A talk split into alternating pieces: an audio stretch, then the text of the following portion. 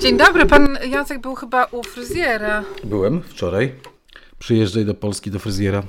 No na pewno, już zmówiłam w sobotę do fryzjera. No, ty mnie myślisz, że ja bym zaufała angielskiemu. Ja mam taką od wielu, wielu lat tę samą fryzjerkę. Ja jestem człowiekiem, który się bardzo długo przyzwyczaja do fryzjera i potrzebuje takiego, wiesz, stałego fryzjera. Typowy facet jestem.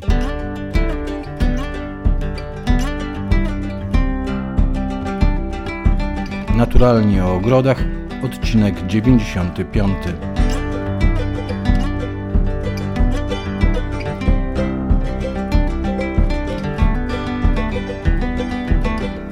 Naturalnie o ogrodach, Katarzyna Bellingham, Jacek Naliwajek. Coraz więcej światła, coraz więcej ciepła, ale zapowiadają przymrozki. Dzień dobry, Katarzyno.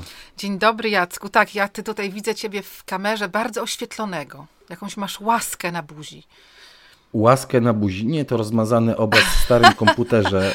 Albo, tak. albo po prostu siedzę w pokoju, który ma okna od południa. A słoneczko. A że nagrywamy dosyć wcześnie, więc być może słoneczko jeszcze aureolę mi dodaje taką. Bardzo to nie ładnie. Żadna świętość, żadna, że tak powiem, oj, dobrość tam. Z mojej strony nie bije.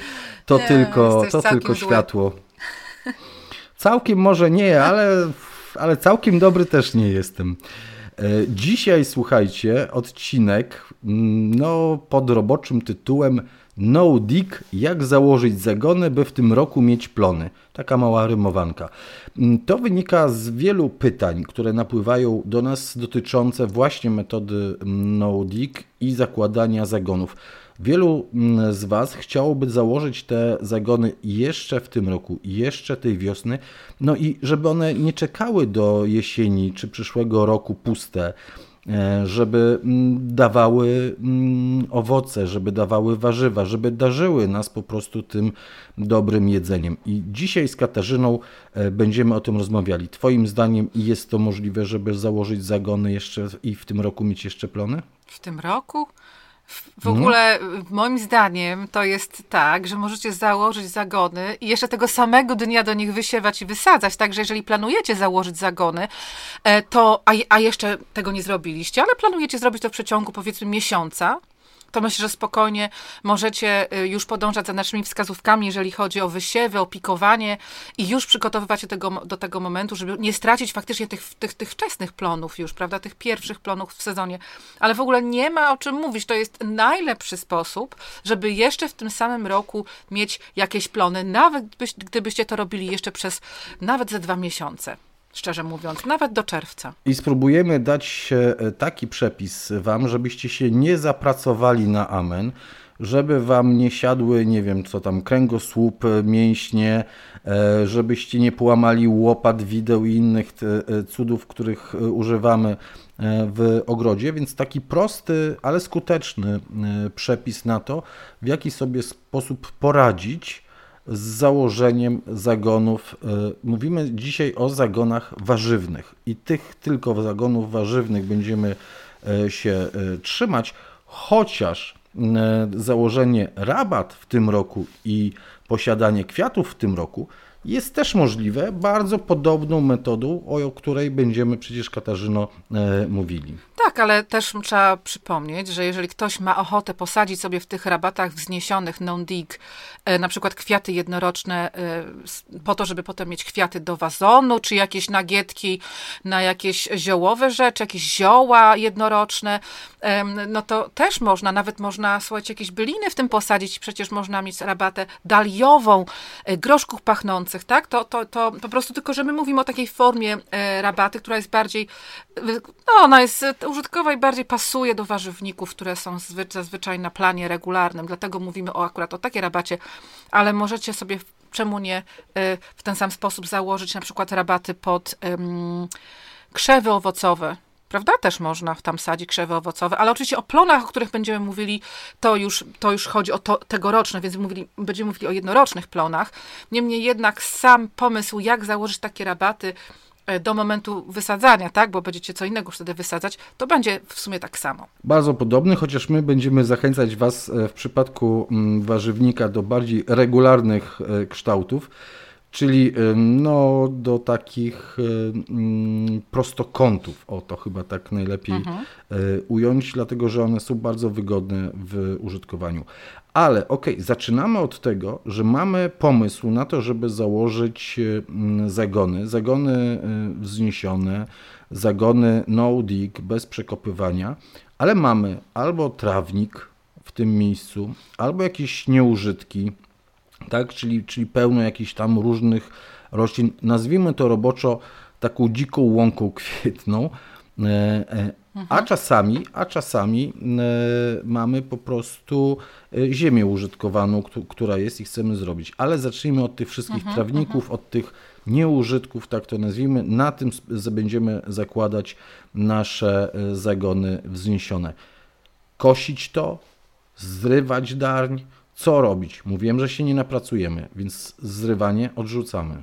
Ja myślę, że to trzeba sobie rozdzielić. Darń koszona, którą żeście się zajmowali, powiedzmy, regularnie żeście ją kosili. To był taki wasz ładny trawnik przed domem albo gdzieś za domem, nieważne gdzie. I taki trawnik zazwyczaj też jest dosyć poziomy, dosyć równy. Staramy się zawsze, żeby w trawnikach nie było raczej żadnych gór ani dolin. W związku z tym, jeżeli macie taki teren pod założenie warzywnika, to moim zdaniem wystarczy miejsce pod warzywnik po prostu porządnie skosić na najniższym nastawieniu kosiarki albo taką wykaszarką z żyłką i na tym najlepiej wyznaczyć kształt warzywnika, który sobie najpierw powinniście tak naprawdę rozrysować na kawałku papieru i tam zorganizować już na tym kawałku papieru, jakie zagony gdzie wam się zmieszczą, tak? W zależności od tego, gdzie są ścieżki, gdzie jest najwygodniejsze przejście z jednego końca na drugie, do kompostownika, też gdzie jest światło i wiatr, tak? Bo to musi być, pamiętajcie, dosyć zaciszne miejsce. I wtedy ten cały, powiedzmy, że to jest jakiś tam kwadrat 10x10, tak? Sobie przeznaczyliście na taki ogród warzywny, no to sobie ten kwadrat wykaszacie, czy tą wykaszarką, czy kosiarką na najniższym ustawieniu i ten cały kwadrat powinniście na dobrą sprawę wyłożyć albo czarną, taką grubą agrotkaniną, prawda? Albo czarną, albo brązową, grubą agrowłókniną, bo one te ciemne są zazwyczaj grubsze po prostu, tak? Żeby jej zadaniem tego, co tam położycie teraz, zadaniem tego będzie po prostu powstrzymanie wzrostu chwastów, głównie na ścieżkach, tak? Głównie na ścieżkach. I później na tak przygotowanym miejscu ustawicie sobie, albo zaznaczycie najpierw miejsca, gdzie będziecie mieli te swoje rabaty wzniesione, tak? I teraz wrócę do innych sposobów, ponieważ one w tym momencie, jak będziecie zaznaczać już, gdzie będziecie mieli rabaty, no to już będzie tak samo. Dlatego wróćmy do momentu tego samego początku, gdybyście zakładali nie na równej trawie przed domem, którą żeście pielęgnowali wcześniej, tylko gdybyście zakładali właśnie na jakimś takim nierównym terenie, porośniętym różną roślinnością, jakieś tam są i wieloletnie chwasty, jakieś powiedzmy takie porządne, jakieś perze, jakieś osty, jakieś pokrzywy, tak, takie większe gabarytowo niż tylko to, co w trawniku koszonym zazwyczaj mamy, bo jak trawnik kosimy, to jednak ta trawa jest trochę pod kontrolą, ona nie jest aż taka mocna, prawda, to nie są aż tak wieloletnie uciążliwe chwasty, jak na przykład pesz. W związku z tym wtedy drugim problemem jest przy takich nieużytkach, oprócz tego, że ta wegetacja zazwyczaj jest trochę większa, trochę rozczochrana, trochę tego jest więcej, więc musicie raczej już wtedy na pewno użyć podkaszarki, żeby to wyciąć przy samej ziemi. Już tam możecie nie wjechać kosiarką i też przy okazji trzeba będzie to, zanim rozłożycie ten swój kwadrat z grubej agrowłókniny czy z jakiejś agrotkaniny, to będziecie musieli troszeczkę, no w zależności od tego, jak bardzo tam są duże nierówności, ale szpadlem warto by było ściąć takie pagórki, tak, i może wypełnić jakieś dolinki. Naprawdę ten teren pod ten cały warzywnik powinien być jak najbardziej możecie wyrównać, ale nie ma sensu zapraszać żadnych koparek, nic takiego, słuchajcie, bez przesady, ale po prostu samemu to w jakiś sposób wyrównać, tak, że po prostu będzie wam później łatwiej. Także troszeczkę ciężej przygotować takie nieużytki, troszkę łatwiej coś, co było kiedyś po prostu normalnym, że tak powiem, trawnikiem, ale jak już macie wyznaczone te swoje kwadraty, powiedzmy 10x10 pod cały warzywnik i na tym macie już ułożone, zaznaczone może palikami albo palikami bambusowymi i sznurkiem zaznaczone, gdzie będziecie mieli te swoje rabaty wzniesione, to potem bez jeszcze wycinania jakiejkolwiek, czy agrotkaniny, czy agrowłókniny, nie ruszajcie jej na razie, tak? Zbudujcie te zagony na tym, co macie w tym... Za chwilę do tego przejdziemy, Katarzyno, ale moje pytanie będzie zupełnie inne. Muszę Ciebie zapytać, czy ta agrowłóknina, agrotkanina, ta gruba folia, którą mówisz, żeby położyć na cały warzywnik, który będziemy przygotowywali, jest konieczna? Czy nie można by było po prostu postawić tych konstrukcji zagonów wzniesionych na zwykłej trawie? Można. Oczywiście, że można, tylko że potem będziecie mieli może troszkę więcej walki z chwastami w przyszłości, tak? Można, to też w bardzo dużej mierze zależy, słuchajcie, czy robicie to na takim trawniku normalnym, koszonym, pielęgnowanym, czy właśnie na takim nieużytku. Pamiętajcie, że jeżeli coś robicie na takim nieużytku, to będą tam bardziej takie uporczywe chwasty. W związku z tym zawsze wtedy musicie jeden krok zrobić więcej w kierunku zabezpieczenia tego przed wzrastaniem później, ponieważ naprawdę ogrodnik nie ma czasu na odchwaszczanie, a można zrobić tak, można. Właśnie robiąc porządnie od samego początku, można zrobić tak, że tych chwastów po prostu w ogóle nie będzie w warzywniku. Ja w ogóle nie wiem, co to jest chwast w warzywniku, a chociaż ja na różne sposoby tutaj przygotowywałam te zagony u siebie w Toad Pool i mam chwasty w niektórych miejscach, ale naprawdę w śmiesznych ilościach, także nie jest koniecznie rozłożenie tego wszystkiego, ale później po prostu będziecie mieli zarośla, tak, niepotrzebne, więc jeżeli chcecie faktycznie potem mieć No Dig, to zróbcie porządnie od początku. Zróbcie porządnie od początku i to, co także to moje pytanie było troszeczkę takie podchwytliwe, dlatego że wiele osób myśli sobie, zostawię trawę na przejściach pomiędzy zagonami tymi wzniesionymi, będzie ładnie wyglądała. Zazwyczaj zadepczecie tę trawę, to jest raz, więc ona nie będzie już ładna, bo po środku wydepczecie ją mocniej, a po bokach będzie po prostu rosło wielkie zielsko. Odstępy między zagonami wzniesionymi wcale nie są takie duże, więc tam kosiarką nie wjedziecie, chyba że zrobicie sobie bardzo duże. Ale będziecie musieli ganiać spod kaszarką, bo ta trawa będzie chciała rosnąć przy tych deskach i to będzie kłopot. Oczywiście jeśli chcecie, możecie zostawić trawę, ale absolutnie będzie to niepraktyczne i będzie wymagało od Was dużo pracy. Ja mam kilka zagonów właśnie, gdzie zostawiłem trawę, bo sobie wyobrażałem, że będzie ładnie, fajnie i przyjemnie. I po prostu musiałem którejś wczesnej wiosny położyć na ścieżki agrotkaninę i obsypać ją zrębkami po to, żeby właśnie nie kłopotać się latem z tą trawą, nie wyrywać jej, nie pielić, bo dochodzi jeszcze pielenie wówczas tych ścieżek. Przecież jakiś absurd. Niepotrzebna dodatkowa robota, jak muszę się zajmować podlewaniem i pielęgnacją warzyw. Dlatego Katarzyna mówi o położeniu na całym obszarze tego warzywnika, które zaplanowaliście, właśnie takiej maty, która będzie chroniła nas przed wzrostami chwastów.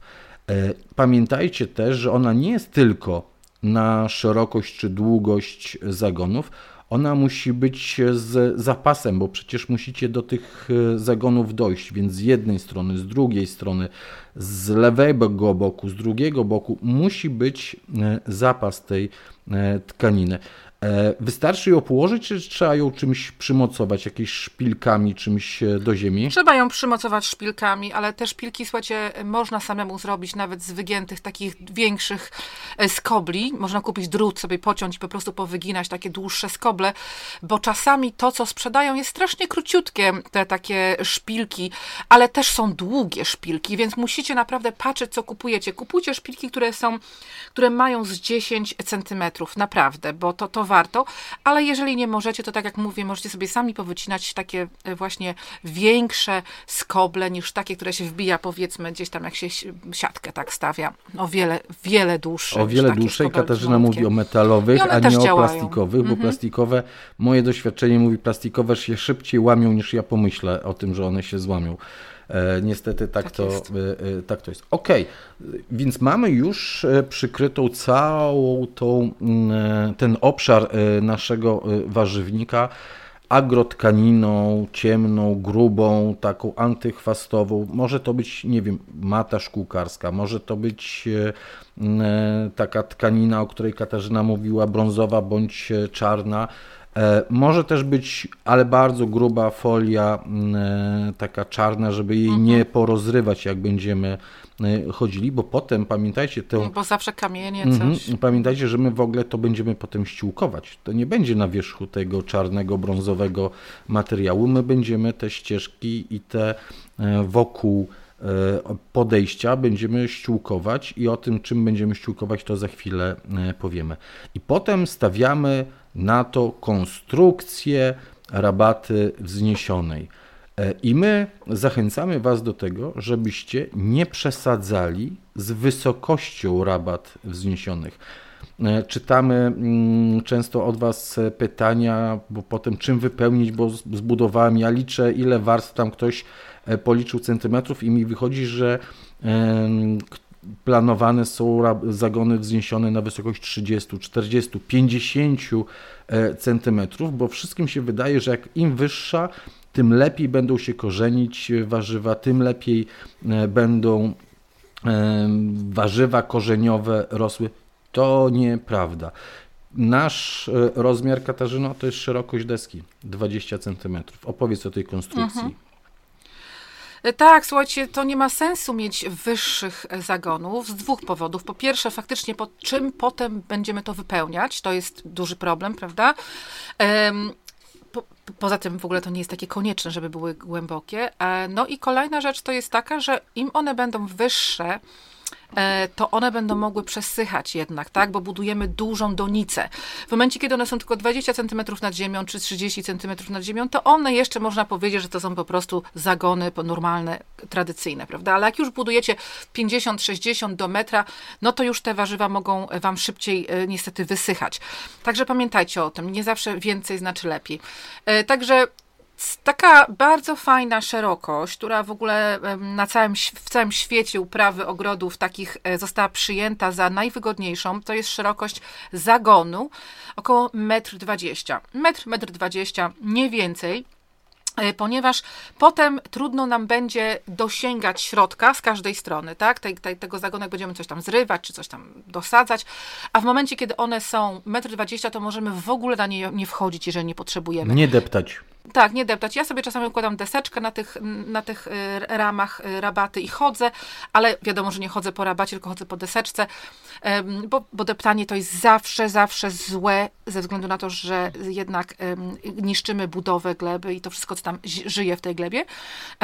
A poza tym jeszcze taka jest sprawa, i to jest na szerokość, a długość, no słuchajcie, długość to sobie dopasujcie do swojego projektu, który macie narysowany na kartce i starajcie się faktycznie utrzymywać te kształty, kwadrat i prostokąt, chociaż ja czasami, zresztą często projektuję warzywniki w takich różnych, zresztą u Ciebie, Jacku, też tak jest, prawda, jest warzywnik, nie jest na planie kwadratu ani prostokąta, tylko na trójkąta. W związku z tym zawsze będą jakieś kąty ostre, żeby to po prostu porządnie wypełnić ten warzywnik rabatami, także to się zdarza, ale pamiętajcie, że wtedy to troszkę będzie trudniejsza praca dla kogokolwiek, kto będzie te rabaty składał, budował ze sobą, tak? No bo trzeba będzie naciąć drewno pod troszeczkę innym kątem, żeby ze sobą skręcić. Także pamiętajcie o tym, żeby po prostu minimum takich różnych dziwnych kształtów, jeżeli chodzi o te rabaty wzniesione, a jak najbardziej prostokąty się nadają.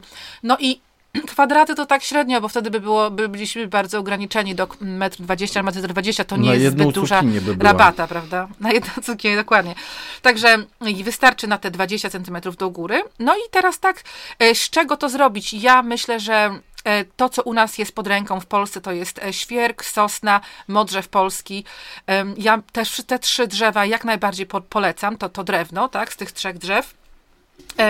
Nie polecam tego niczym malować, nie polecam tego niczym konserwować, ale Polecam, żebyście kupowali te deski z tartaku, bo naprawdę nie jest to takie trudne i nie jest to takie drogie, tylko trzeba się przełamać, wejść na tartak, pomiędzy te tartakowe różne maszyny wielkie, dostać się do biura, pogadać i poprosić, zamówić po prostu deski zrobione specjalnie dla nas i one nie będą naprawdę droższe niż jakieś coś tam będziecie kupować w OBI czy gdzieś indziej, ale możecie w tym momencie zamówić sobie deski grubsze, bo to, co kupujecie w OBI do zrobienia takich rabat wzniesionych, to zazwyczaj są deski tarasowe i one są cienkie. One mają... One są solówki mniej więcej, 2,5 cm. 2,5 cm, no to my chcemy 2 razy tyle. Słuchajcie, zamawiajcie deski, które mają grubość, nie 2,5 cm, tylko 5 cm. Więc, tak są grubsze. Więc jak już pójdziecie do tego tartaku, to powiedzcie, że chcecie kupić deski szerokość 20 cm, tak? I dwucalówki. Takie dwa cale, czyli 5 cm. Mhm. I to często, Katarzyno, moje doświadczenie z tartakami mówi, że to nie trzeba ekstra zamawiać takich desek. W tartaku tutaj koło mnie mają po prostu takie deski dwucalówki 5 cm grubości, sosnowe, 20 cm, długości do wyboru 3-4 metrowe. Nie są droższe w sensie takim, że to jest jakieś ekstra zamówienie, bo liczy się za metr sześcienny drewna przecież, a nie za rozmiar, tak? I kupuje się ten metr sześcienny drewna, znaczy nie w sensie na metry sześcienne się kupuje, to można kupić pół metra, ćwierć metra sześciennego, ile wam tam wyjdzie. I bardzo często jest tak, że nie musicie posiadać transportu, bo tartak dowiezie wam na miejsce taką deskę. Chyba że zrobicie jakieś bardzo małe zamówienie na jeden zagon, to mogą kręcić nosem i mówić, że trzeba by coś dopłacić. Ale jak będziecie zakładać kilka zagonów wzniesionych, to już na pewno będą chętni do tego, żeby to drewno do was, do ogrodu przywieźć. Sosna, świerk, modrzew. Ja mam sosnowe już kilka dobrych lat, chyba 6 lat i naprawdę się jeszcze trzymają, nie muszę niczego wymieniać. Katarzyna ma modrzewiowe jeszcze dłużej, ty masz chyba z 10 lat je, co? Tak mi się wydaje. No już może 9, 8. No już teraz 2021. No i się trzymają znakomicie modrzewiowe, bo są trwalsze niż sosnowe, ale ta straszna sosna, której się boimy, tak, że to takie drewno szybko butwiejące, szybko psujące się. Nie, u mnie leży naprawdę bardzo, bardzo długo. Konstrukcja jest bardzo prosta, bo po prostu przycinamy na odpowiednie długości, szerokości te deski i skręcamy ze sobą, tworząc, Katarzyna to nazywa trumienki, tworząc po prostu takie ramy zagonu wzniesionego. O tak, nagrobki, przepraszam, nie trumienki, nagrobki nie, takie. Może mówię trumienki. Tak, słuchajcie, jak jesteście w tym tartaku, to jeszcze nie zapomnijcie poprosić, żeby te były deski heblowane, tak, żeby oni wam to oheblowali, żebyście potem po prostu, jak będziecie pracować na zagonach w pończoszkach, żebyście sobie dziurek w pończoszkach nie robili, jak będziecie ocierać się o te deski nieheblowane. Ale to nie jest jakiś wymóg, także poproście o deski heblowane i przy okazji kupcie takie, jak to powiedzieć, takie kantówki, to się mówi po polsku? Wiesz, takie słupki, paliki, które słupki. Są grubości, powiedzmy. Mhm. Tak, takie słupki, dokładnie, takie słupki, one gdzieś tak są 4x4, albo takie 3,5 albo 4x4, żeby one były w przekroju kwadratowej. Po prostu będziecie do nich potem, to one będą służyły jako takie kotwice, zakotwiczenie dla waszych zagonów. Ale to jeszcze, tak? to już strasznie pędzisz. Bo na razie skręcamy. Ale bo ja się boję, żebyśmy zapomnieli, bo ciągle jesteśmy w tartaku jeszcze. Tak, aha, dobrze, zamówienie. Słuchajcie, zamawiamy kilka listewek, takich kantówek 4x4 albo 5x5, które będą służyły jako kotwy. Dobrze, poprawiłem się, to już w tym tartaku zamawiajmy i zamawiamy transport. Potem przyjeżdżają, przycinamy, skręcamy i układamy według tego planu, o którym Katarzyna mówiła. Układamy po prostu na tej folii, na tej macie, na tej włókninie. Tak jest, także kupujecie jeszcze sobie po drodze z tartaku śruby, wkręty długości około 10 cm, takie porządne i najpierw skręcacie skrzynię, dopiero układacie je i dopiero później je kotwiczycie, tak? Te paliki czy te kantówki, to warto by było z jednej strony troszkę tak ściąć pod kątem, żeby były one ostre, dokładnie. Także najpierw układamy i dopiero potem od środka, od zewnątrz. Niektórzy wolą od środka, niektórzy wolą od zewnątrz. Ja powiem szczerze, że z jednej, z drugiej strony one są upierdliwe, te kantówki, bo jak od środka są, to ciężko potem czasami grabie na to, prawda? A jak są od zewnątrz, to można się potknąć przez nie generalnie. Także jedno i drugie źle. Ale trzeba to zrobić, niemniej jednak. Także układacie sobie rabaty, te zagony, te konstrukcje włókninie. Na tej włókninie, w miejscach, które żeście sobie przygotowali. Jak są już ładnie skręcone, to je kotwiczycie do ziemi i dopiero wtedy bierzecie albo ostry nóż, albo nożyczki i wycinacie agrowłókninę od wewnątrz, nie od zewnątrz tych desek, tylko od wewnątrz desek konstrukcji rabat wzniesionych, żeby pod tymi deskami jeszcze była a pomiędzy ziemią jeszcze była ta agrowłóknina, bo to jest zawsze jakaś ochrona, prawda, przed glebą, przed mokrym, przed mikroorganizmami, żeby tego drewna wam nie rozkładały za szybko. Także wycinacie tak jakby od środka. Ale pojawia się pytanie także, jakie odstępy między tymi zagonami powinny być, czyli jakie szerokie ścieżki. Jak oddalone od siebie zagony wzniesione? Czy to ma być 30, 40, 50, 60, 70 centymetrów? Jaki odstęp zostawić, żeby potem można było wygodnie tam wchodzić, ale wygodnie także tam wjeżdżać taczką. Tak, ja bym chciała, żebyśmy sobie wszyscy mogli zostawiać pomiędzy tymi zagonami 50 centymetrów szerokości. I tak zawsze robię przy moich projektach, ale niestety u siebie w ogrodzie mam niewygodne bardzo szerokości, bo nie chciało nam się zmieścić tam tyle, ile byśmy chcieli tych zagonów i my mamy 20 centymetrów i tam już nie mówię o taczką podjeżdżamy tak od boków, tam pomiędzy już nie musimy, ale po prostu nawet na nasze, wiecie, no w ogrodzie jak się jest, to często się jest w jakichś buciorach, w jakichś za dużych kaloszach, także nawet tam czasami się nogi nasze nie mieszczą. Także słuchajcie, 30 centymetrów ja myślę, że to jest minimum, żeby można było mówić o jakiejkolwiek wygodzie, a 50 centymetrów by było fajnie. Więcej nie potrzeba, szczerze mówiąc, bo szkoda miejsca. Więcej nie potrzeba, ale taka minimalna wielkość to po prostu zobaczcie, kto będzie pracował przy tych zagonach i kto ma największą stopę. Doliczcie po prostu jeszcze kalosz do tego z przodu, z tyłu i to jest minimalne, żeby bokiem można było przynajmniej wygodnie stanąć i schylić się. Więc to wychodzi około właśnie pewnie minimalnie 30 cm, a 50 cm maksymalnie. Ale kolejny szereg pytań, Katarzyno, bo jeszcze jeszcze tutaj nic nie dosypaliśmy, nic nie posadziliśmy, a zobacz ile jeszcze pytań. Jeszcze za wiele nie zrobiliśmy, tak, ale już żeśmy byli w tertach. Ale pojawiają się pytania, czy dać pod spód kratkę przeciwko kretom?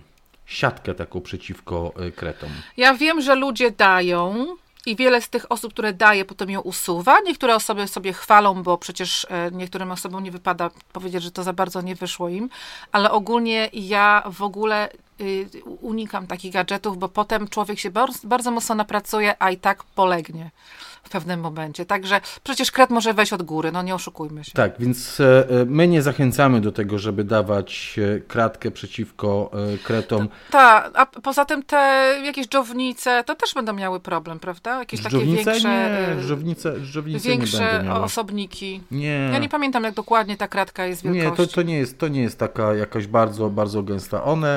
One te żyjątka nie dadzą rady. Ona po prostu, jak widzę swoje zagony, gdzie nie mam kratki, to u mnie czy nornice, czy krety nieźle włażą górą po prostu i buszują w tych zagonach, nie przekopując się między zagonami, a przełażąc z zagonu na zagon. Taki kret naprawdę jest dosyć szybki na powierzchni, on tylko wygląda na takiego niemrawego. Ślepego. Więc my nie stosujemy kratek i nie zachęcamy do tego, żebyście zakładali kratkę przeciwko kretom na spód.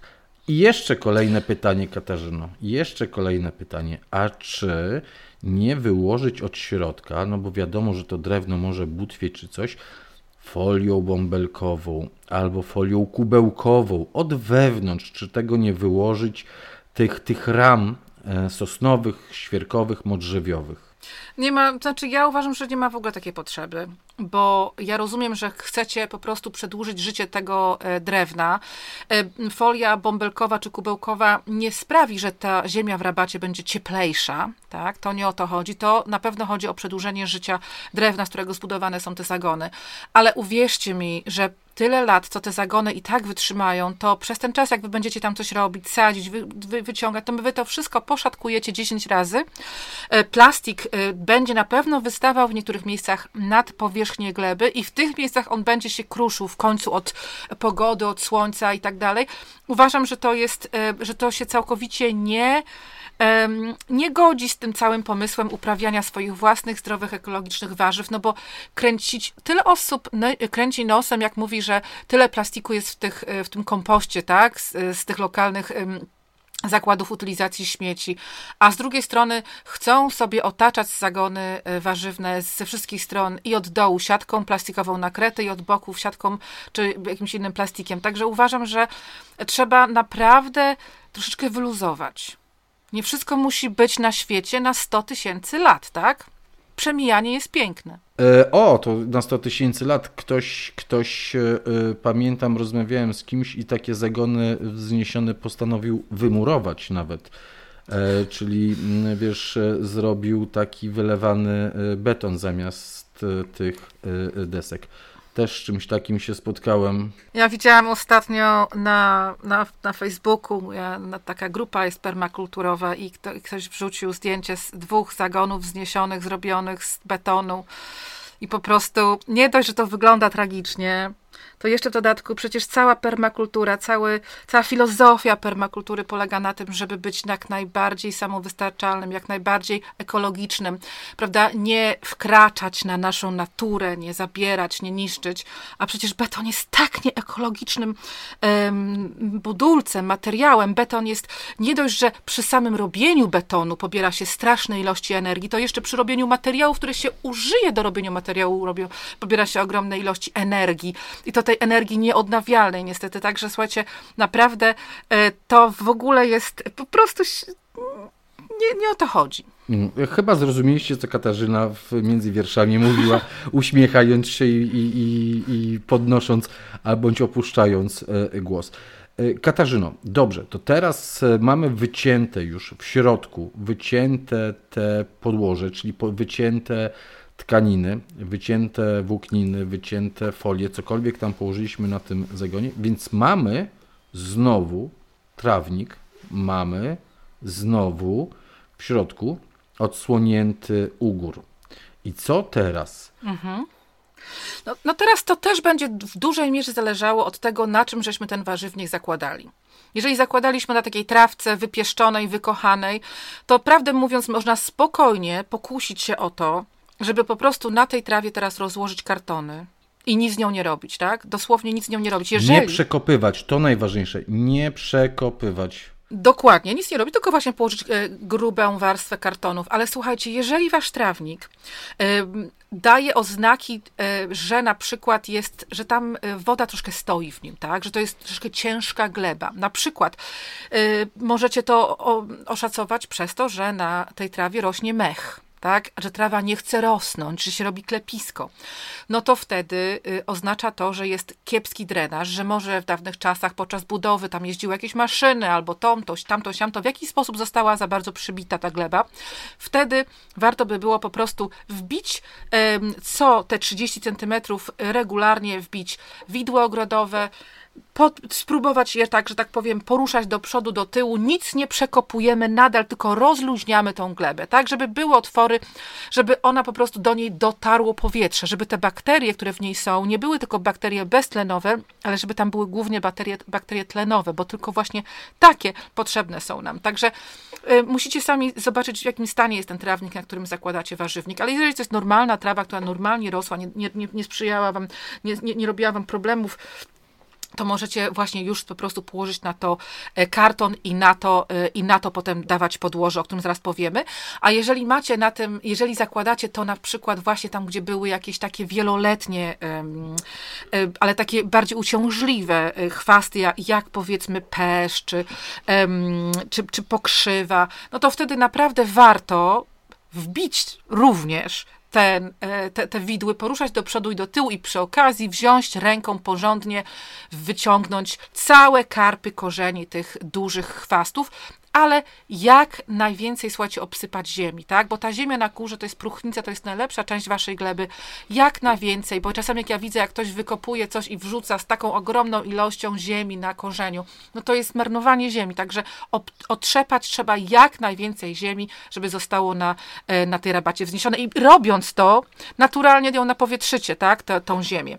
I na to i tak może będziecie chcieli jeszcze, bo nie musicie każdego chwasta do końca wybierać, tylko te takie większe kępy, właśnie na przykład do głowy przychodzi mi pesz czy pokrzywa, i na to położyć karton i to wtedy wypełni. Słuchajcie, karton również możecie użyć zamiast agrowłókniny. Jeżeli macie duże ilości kartonu, to możecie użyć kartonu pod ścieżki zamiast agrowłókniny. Wiadomo, że to by było bardziej ekologiczne, tylko że wiadomo, że to też zależy znowu od waszych chwastów, bo możecie skończyć na tym, że one jednak, jeżeli są uciążliwe, to wrócą, przejdą przez ten karton, tam gdzie macie ścieżki. No i potem tak naprawdę trudno jest przełożyć, co było lepiej użyć nieekologicznego takiego materiału jak agrowłóknina, czy do końca życia tam się męczyć z chwastami, tak, które i będą wychodziły. Także musicie po prostu sobie zawsze jakąś tak robić balans strat i zysków, ale tak z głową, dobrze? No i tyle. I tak czy siak kończy się na kartonie. Tak, tylko przy niektórych podłożach możemy sobie pozwolić na to, żeby w ogóle go nie dotykać, a przy niektórych podłożach po prostu z wewnątrz tych rabat warto by było wyciągnąć te wielkie korzenie tych chwastów. No ale i tak, wiecie, no, biorąc pod uwagę powierzchnię tych rabat, to jest przyjemność. Za pierwszym razem, jak je zaczynamy, potem już nie będziecie kopać. To jest tylko ten pierwszy raz, żeby był dobry początek. Ale też nie mówisz o kopaniu, tylko o wyciąganiu chwastów, takim nieprzykopywaniu, tak, nie przerzucaniu tej ziemi do góry nogami, tylko wzruszaniu gleby i wyciąganiu kłączy, bo tak naprawdę te chwasty wieloletnie to albo kłącza, albo pokrzywy, no to takie kępy, chociaż tam też są takie długie korzenie, może nie kłączowe, ale takie ciągnące się czasami nawet kilka dobrych metrów, jak pokrzywa potrafi, wiesz? Ale to dobrze, to wtedy znaczy, że to jest dobra gleba. Słuchajcie, korzenie są bardzo, bardzo długie. Bardzo długie, okay. I pokrzywa jest sygnalizatorem, że w ziemi jest sporo azotu, więc wtedy należy się cieszyć, że mamy pokrzywę. Jesteśmy już na samym dnie. Jesteśmy na samym dnie tej naszej skrzyni, raptem 20-centymetrowej, słuchajcie, bo to jest taka wysokość ponad gruntem na szerokość deski. Na dół położyliśmy karton. Dobre źródła kartonu to są wszelkiego rodzaju sklepy z żywnością, tak? Albo sklepy tam, gdzie są takie duże składy budowlane, jak czasami sąsiedzi będą przywozili meble, to w takich dużych kartonach przywożone są przecież regały, różne rzeczy. To wszystko zbieramy i układamy. Mówiłaś, że gruba warstwa tego kartonu, to znaczy ile tych kartonów położyć, ile warstw kartonów położyć na dół. Czy jedna warstwa wystarczy, czy może dać 2 warstwy, 3 warstwy? To oczywiście zależy od kartonu, bo może być bardzo gruby, tak, może być ten karton na grubość dosłownie, 4-5 mm, no nie, takich kartonów to czasami są takie grube, bo my mamy tutaj myśmy w tym roku, ja mam troszeczkę takie, ostatnio zrobiłam chyba doktorat z kartonów, ponieważ żeśmy wykładali tutaj kartonami tą całą ogromną rabatę, która będzie naszą rabatą taką mieszaną, i tak się dobrze składa, że w tym ogromnej rezydencji w Renishaw w tym roku już od kilku dobrych miesięcy, już pewnie od pół roku, od 6 miesięcy trwa remont. Wymieniają dosłownie wszystko związane z ogrzewaniem. Jest podłoga zrywana, jest naprawdę tragedia, ale jest dużo nowych szafek, dużo nowych rur, dużo nowych rzeczy, które przyszły tutaj w kartonach. Więc my zresztą te kartony zwozili tutaj regularnie, chyba z 4 czy 5 razy takim dużym samochodem terenowym, także naprawdę dużo żeśmy tego zmieścili i naprawdę, Jacku, uwierz mi, że są grube też i cienkie.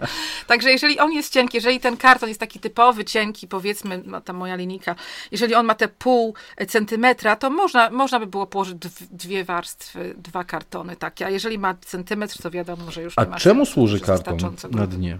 Karton służy temu, że on jednak zabierze światło tym chwastom na dole, poza tym, że będzie ściółka u góry oczywiście, ale on pomoże nam w tym, żeby te chwasty umarły, żeby one, no niestety to tak trochę brzmi strasznie, ale je zabijemy przez to, że nie będą miały dostępu do światła, będą tam stłamszone, tak? I oczywiście po jakimś czasie, i to bardzo szybko, ten karton się rozłoży i nie będzie po nim śladu zupełnie, tak? Także to jest taki ekologiczny sposób na tymczasowe, na kilka dobrych tygodni powiedzmy, ale w takim sezonie wzrostu, więc w ważnym momencie na wyhamowanie wzrostu tych chwastów i to naprawdę pomaga. Ale czy ten karton, bo pamiętaj, że chcemy mieć plony w tym roku, nie będzie przeszkadzał korzenieniu się roślin, które posadzimy na tych zagonach?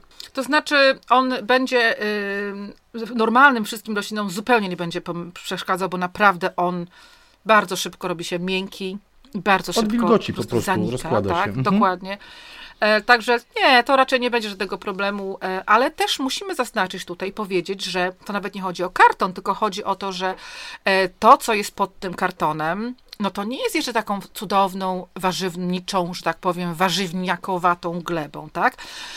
No to będziecie nad jakością tej gleby dopiero pracować, tak? Będziecie teraz dodawać, ściółkować i przez lata będziecie to robić i rok po roku ona będzie coraz lepsza, także z każdym rokiem będzie inaczej, z każdym rokiem warzywa będą się korzeniły inaczej, miejmy nadzieję, że z roku na rok lepiej. Ale takie rzeczy zależą od wielu, wielu, wielu spraw, na przykład pogody, na przykład wody, tak? Także pamiętajmy, że te wszystkie elementy muszą być dobre, żeby nam ładnie rosło. Ja tylko dodam, że nie tylko wy będziecie pracowali nad poprawą tej gleby pod kartonem, bo będą tam ciężko pracowały między innymi dżdżownice, które będą naprawdę chętnie zjadały ten kartonik, bo one potrzebują celulozy i będą wam wdzięczne za kartonik. Dzięki temu będą przekopywały za was, albo inaczej mówiąc, napowietrzały, rozluźniały tę glebę zarówno powyżej, ale i także pod kartonami. Przede wszystkim pod kartonami będą wam mocno rozluźniały glebę. I jeżeli zastanawiacie się, o dżdżownicę, to może kupię w sklepie wędkarskim takie dżdżownice i wrzucę do zagonów. Jak chcecie, kupcie, ale moim zdaniem nie ma takiej potrzeby. Te dżdżownice same z siebie cudownie po prostu pościągają, zobaczą, że jest fajna impreza, że są fajne zagony i przyjdą. Nie trzeba żadnego zaczynu dżdżownicowego tam wrzucać, żeby one pojawiły się i żeby zaczęły buszować. Prawda, Katarzyno? No oczywiście, że nie. Słuchajcie, w dobrej glebie, no ja wiem, że wy dopiero pracujecie nad dobrą glebą, ale w dobrej glebie mówi się, że jest, no tak sprawdzili naukowcy, że jest nawet do 800 dżownic na metr sześcienny. No to jest naprawdę dużo dżownic. Także jeżeli macie kiepską glebę, to macie mniej dżownic, ale zaraz będziecie mieli więcej dżownic. Uważam, że tak jak na targ, tak trzeba jechać, to do sklepu wędkarskiego najwyżej po wędkę. Po wędkę? To prawda, albo po... Dobrze, już odchodzę, bo już chciałem przypomnieć, że z Albertem umawiam się na wędkowanie. Oj tak. To już jest, super, to już jest inna rzecz. Katarzyno, i teraz najważniejsze pytanie. Czym to wypełnić i na jaką wysokość wypełnić? Czy trzeba wypełnić te skrzynie na maksa, na te 20 cm, tak żeby, wiesz, aż się prawie wysypywało? Czy nie trzeba tego wypełniać na maksa? I jeśli wypełniamy, to czym? Ustalmy najpierw, ile trzeba nasypać tego materiału. Czy to trzeba 20 cm, żeby było do pełna, do brzegów skrzyni? Wiecie co, to zależy, nie trzeba, to mówię od razu, że nie trzeba. I to będzie, ale to będzie oczywiście zależało od tego, co macie. Jedna rzecz, która nie może to być, czyli rzecz, którą nie możecie tego wypełnić, jeżeli chcecie w tym roku coś w tym uprawiać, to nie możecie wrzucić tam niczego, co jest nieprzekompostowane, tak? Czyli nieprzegnite, nie zamienione w taką fajną materię organiczną, która przypomina w jakiś sposób po prostu brązową ziemię, tak? I tyle.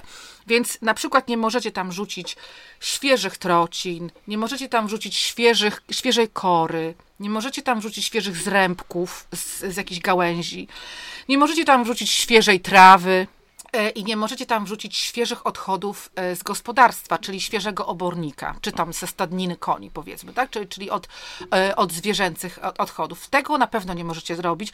No i logiczne, nie możecie wrzucić tam kompostu z kuchni, no bo przecież nie będziecie potem wysiewać w obierki ziemniaków, tak?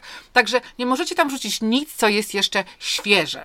A wszystko to, co powiedziałam teraz, kiedy jest już przekompostowane, czy osobno, czy zmieszane razem i przekompostowane. Zawsze zmieszane razem będzie bardziej wartościowe, bo będzie miało więcej propozycji dla różnych grzybów i bakterii, tak?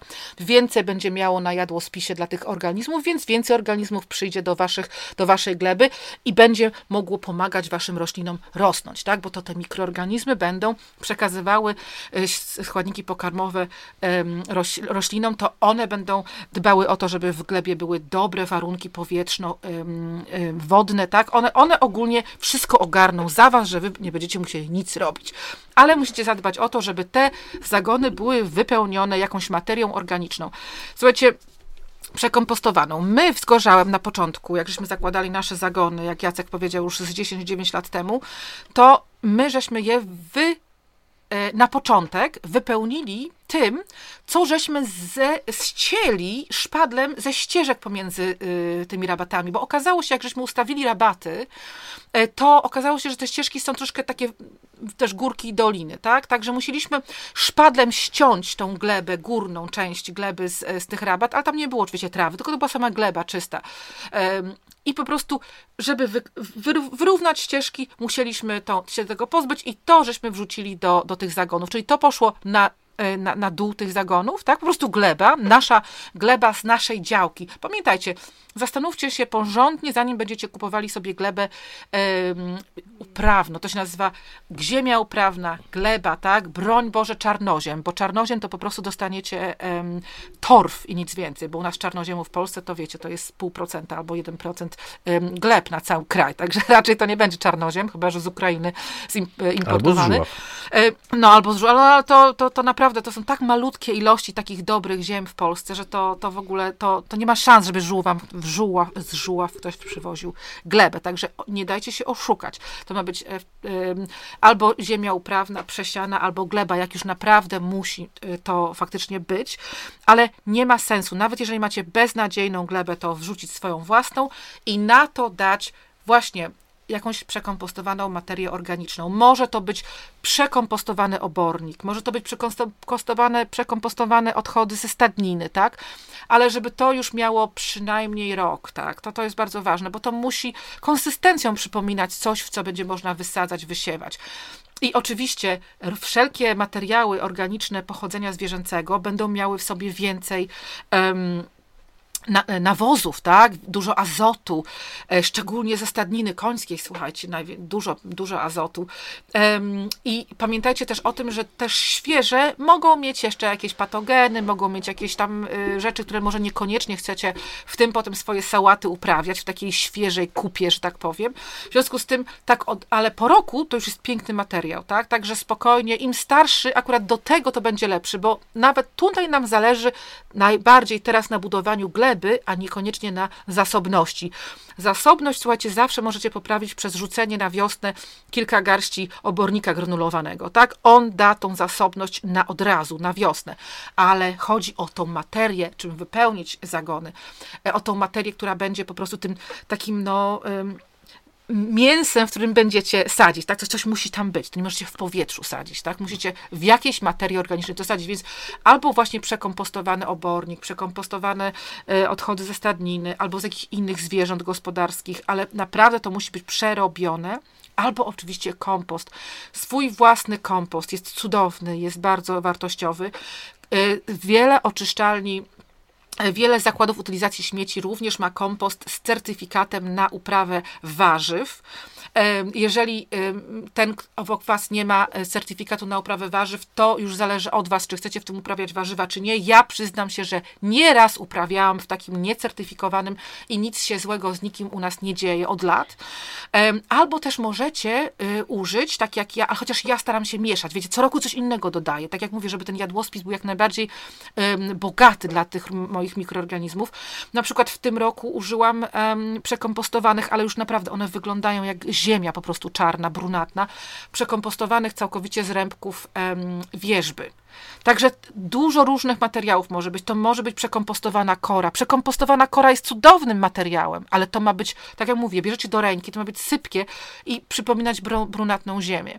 I to o to chodzi. Dlatego fajnym pomysłem jest, ja wiem, że troszkę już skaczę o krok do przodu, ale fajnym pomysłem jest na przykład na ścieżki układać korę, tylko drobną staracie się, bo niestety ja kupuję na tartaku u nas w Stężycy korę, ona jest ogromnych wielkości. Staracie się kupować korę troszkę bardziej drobną, albo zrębki. Ja u siebie tutaj w Toad Pool mam zrębki właśnie wierzbowe i przez 2-3 lata sobie po tym chodzicie pięknie, a potem siup i wrzucacie wszystko do zagonów, tak? I potem na zagonach sobie to leży. I teraz tak, pamiętajcie, że to wszystko troszeczkę się pomiędzy sobą różni. To, co mówię Wam, że siup na zagony, to będzie materia, w której rośliny będą rosły. To będzie podłoże, w coś, co się mogą zakotwiczyć ich korzenie, tak? Ale do tego musimy dodać inne rzeczy, żeby było lepiej. Dlatego właśnie warto co roku dodać chociaż malutką ilość kompostu. Oczywiście własny kompost jest najlepszy. Chociaż malutka ilość kompostu, to zawsze będzie ogromna szczepionka życia, tak? I z tym kompostem dacie swoim zagonom życia, dacie bakterii, dacie grzybów, różne wszelakie potrzebne nicienie. Tu w takim środowisku też będą świetnie czuły się w końcu drzownice. Będą w tym okiem niewidoczne pierwotniaki, tak? Tam będzie tyle życia, że nawet sobie nie zdajecie sprawy. W jednej łyżeczce kompostów zawsze mówię Wam, że się mówi, że jest 1 000 000 mikroorganizmów. Także kompost nawet w małych ilościach, ale staracie się dodawać co roku do swoich zagonów, tak? No i takie utrzymanie zasobności przez pierwszych kilka lat, tak jak mówię, możecie zawsze rzucić ten obornik denulowany, a po kilku latach dodawania materii organicznej, uwierzcie mi, że będziecie mieli takie zasoby mikroorganizmów w glebie, które będą w stanie wyciągnąć nawet z najbardziej kiepskiej gleby tyle składników pokarmowych, ile będzie potrzebne Waszym roślinom. Także wtedy musicie naprawdę już monitorować, czy w ogóle potrzebne jest jakiekolwiek nawożenie. I później też możecie na przykład ściółkować regularnie te zagony, jeżeli nie macie dostępu do większych ilości kompostu, na przykład ścinkami trawy, zetniecie trawę, kompostujcie. Może macie dostęp, albo może macie jakiś kawałek łąki, ścinacie łączkę, macie sianko i tym siankiem, nawet niekoniecznie przekompostowanym, możecie ściółkować te zagony, tak? Najważniejsze jest, żeby ta gleba nigdy nie była goła i żeby zawsze była przykryta jakąś materią organiczną, która się rozkłada albo już jest rozłożona. No dobrze, ale Pani nie powiedziała, na jaką wysokość trzeba koniecznie usypać. No słuchajcie, im lepiej, tym lepiej. Słuchajcie, jak macie, to możecie pomieszać. Ja na przykład w jednym roku dawałam 10 cm przekompostowanego obornika, a na górę 10 cm kompostu. W tym roku dawałam kompost, swój własny, a na to, ale może, to jest mój własny kompost, tak podejrzewam, że mogę w nim mieć jakieś jeszcze chwasty. Na przykład karczochy mi bardzo pięknie ostatnio zaczęły rosnąć na zagonach, podejrzana sprawa, skąd się tam wzięły.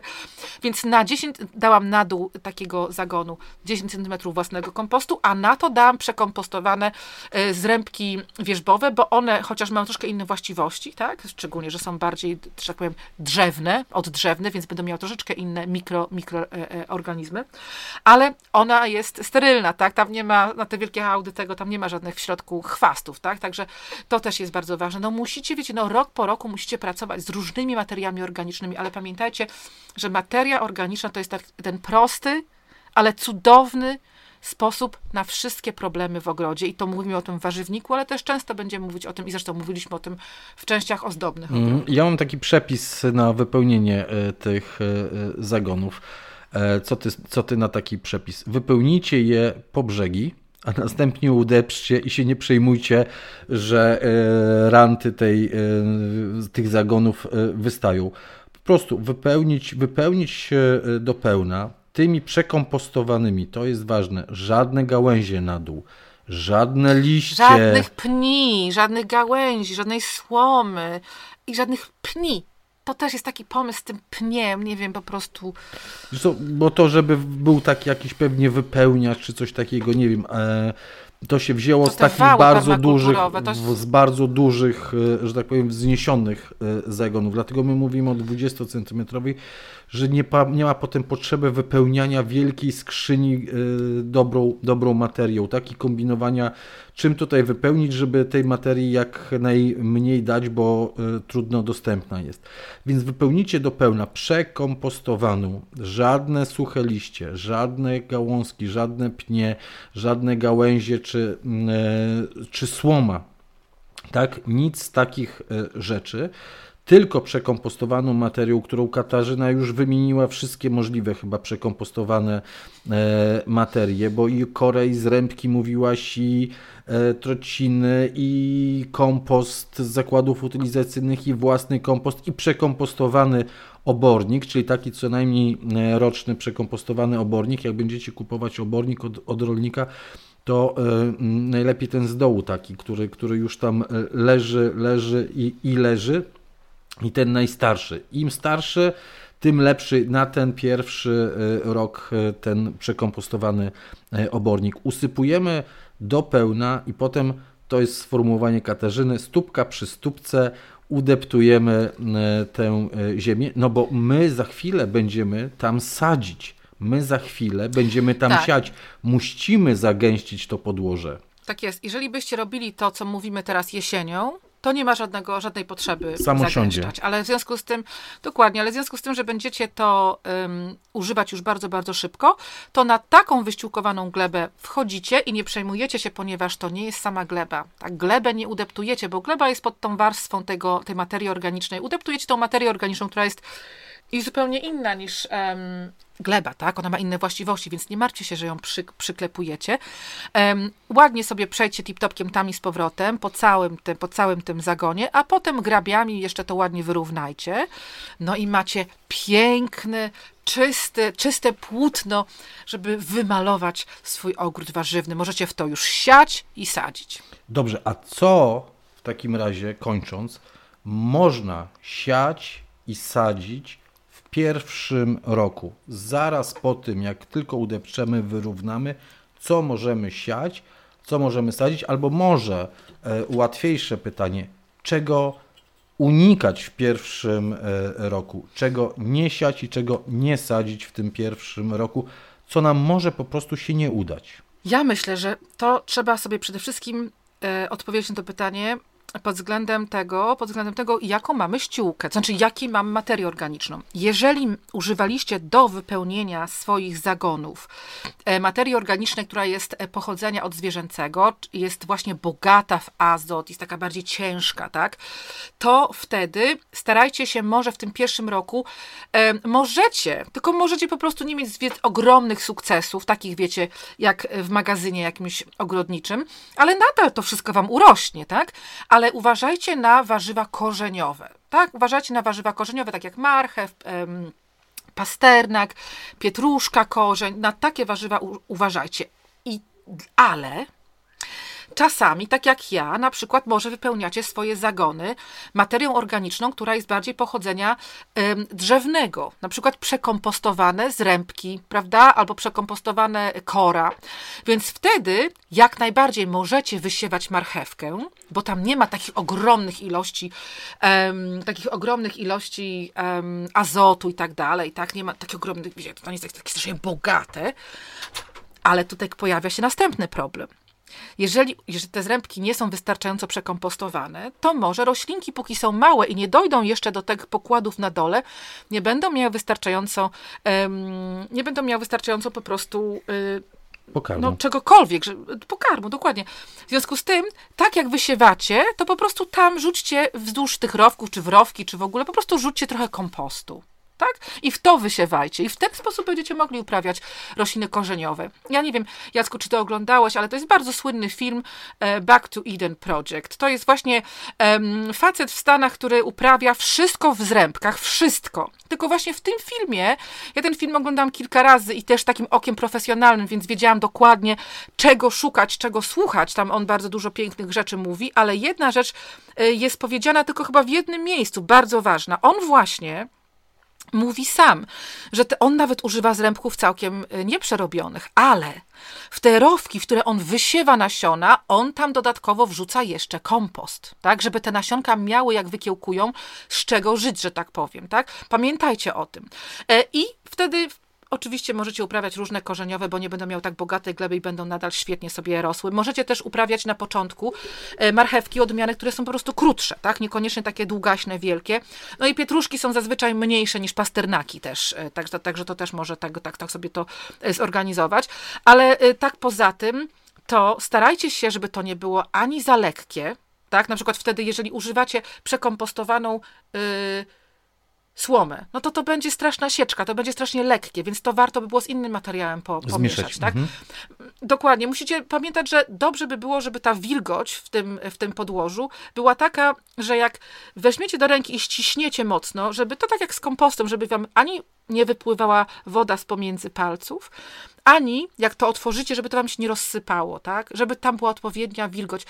I to jest bardzo w ogóle fascynujący temat i warto po prostu się w to wciągnąć i być takim swoim własnym specem od tego, w czym wasze warzywa najlepiej będą rosły. Bo naprawdę ilu ogrodników, tyle różnych przepisów i wszystkie z nich, jeżeli warzywa rosną pięknie, to wszystkie z nich są dobre. Nagrywamy ten odcinek w marcu. Jeżeli nie uda wam się w marcu postawić tych zagonów, zbudować tych zagonów, to nie martwcie się, bo możecie to zrobić w kwietniu, w czerwcu, w lipcu i mieć jeszcze plony w tym roku. Dlatego, że są rośliny, które po prostu mają krótki okres, choćby sałaty, które możecie bardzo szybko posadzić. Jeśli zbudujecie nawet w czerwcu takie zagony, to oczami wyobraźni widzę tam posadzone jarmuże, które będą długo czekały, brukselki, pory, Późne kapusty w czerwcu? Nie, trochę już za późno na późne kapusty w czerwcu. Trochę zagolopowałem się. Te najpóźniejsze to brukselki bym tam ewentualnie sadził. Jarmuże jeszcze można by. No, jarmuże zdecydowanie. Więc jeszcze można mieć naprawdę dużo fajnych plonów. Rzepy można wysiewać, rzodkwie można wysiewać. Więc naprawdę to jest przepis uniwersalny. Kiedy będziecie chcieli założyć te zagony, zakładajcie. To ja przepraszam Jacku, że ja się wbijam jeszcze tak bardzo po chamsku, ale powiem tylko jeszcze dwie rzeczy, albo jedną, wystarczy jedna, żeby pamiętać, żeby ten warzywnik był też usytuowany w miejscu zacisznym, bo mówiliśmy to tak, trochę z nieba spadła ta kartka, tak, z tym planem tego warzywnika, ale pamiętajcie, że jak faktycznie zakładacie warzywnik u siebie w ogrodzie, to wiatr będzie waszym wrogiem, bo będzie niszczył warzywa, jak będzie zimny, chłodny wiatr, to jest temperatura o wiele niższa, im jest chłodniej i gorzej i będzie wam bardzo wysuszał glebę. Także pamiętajcie o tym przy zakładaniu warzywnika. Bardzo, bardzo proszę i też o tym, żeby był blisko kuchni i żeby był na terenie jak najbardziej płaskim. Okej, to już są trzy rzeczy. Katarzyna Bellingham, Jacek Naliwajek, Naturalnie o ogrodach. Dziękujemy wam bardzo serdecznie. Zapraszamy na poniedziałkowego live'a. Musimy, Katarzyno, pomyśleć, jak go zrobimy, tego poniedziałkowego live'a, bo będzie bardziej skomplikowany, bo dopóki byłaś w Wielkiej Brytanii, to nie było kłopotu, a jak ty będziesz tutaj u mnie pod bokiem, to jak to zrobimy? Musimy się zastanowić, ale już zapraszamy na poniedziałkowego live'a na naszym fanpage'u na Facebooku w poniedziałek o godzinie 19:00. Zapraszamy na kanał Katarzyny na YouTubie, gdzie fantastyczne filmy, tym razem już z mniejszej szklarni widziałem, Katarzyno, był filmik, już nie z tych... Ja skaczę z jednej szklarni do drugiej, ale wcześniej w sezonie było też dużo filmików, w których pokazywałam właśnie warzywnik i też jest filmik o warzywniku, o zakładaniu warzywnika i właśnie o tym, co dzisiaj mówiliśmy, to wszystko razem, gdybyście i to obejrzeli, posłuchali, to byście na pewno byli już mieli tyle informacji, żebyście mogli spokojnie... Więc zapraszamy na kanał Katarzyny na YouTube'a, zapraszamy na nasz kanał Naturalnie o ogrodach też na YouTubie. Pamiętajcie, żeby tam wciskać lubię, że wciskam subskrybuj, obojętnie gdzie jesteście. Polecajcie nas, bo bardzo się cieszymy, bo tworzymy społeczność już, społeczność naturalnie o ogrodach i na tych poniedziałkowych live'ach nasi stali bywalcy dzielą się także swoimi doświadczeniami, doradzają innym. To jest fantastyczna rzecz, z której się bardzo cieszymy. Katarzyna Bellingham, Jacek Naliwajek, naturalnie o ogrodach. To teraz powiem odważnie. Do zobaczenia, Katarzyno. Do zobaczenia, do usłyszenia. Tak jest. Pa, pa.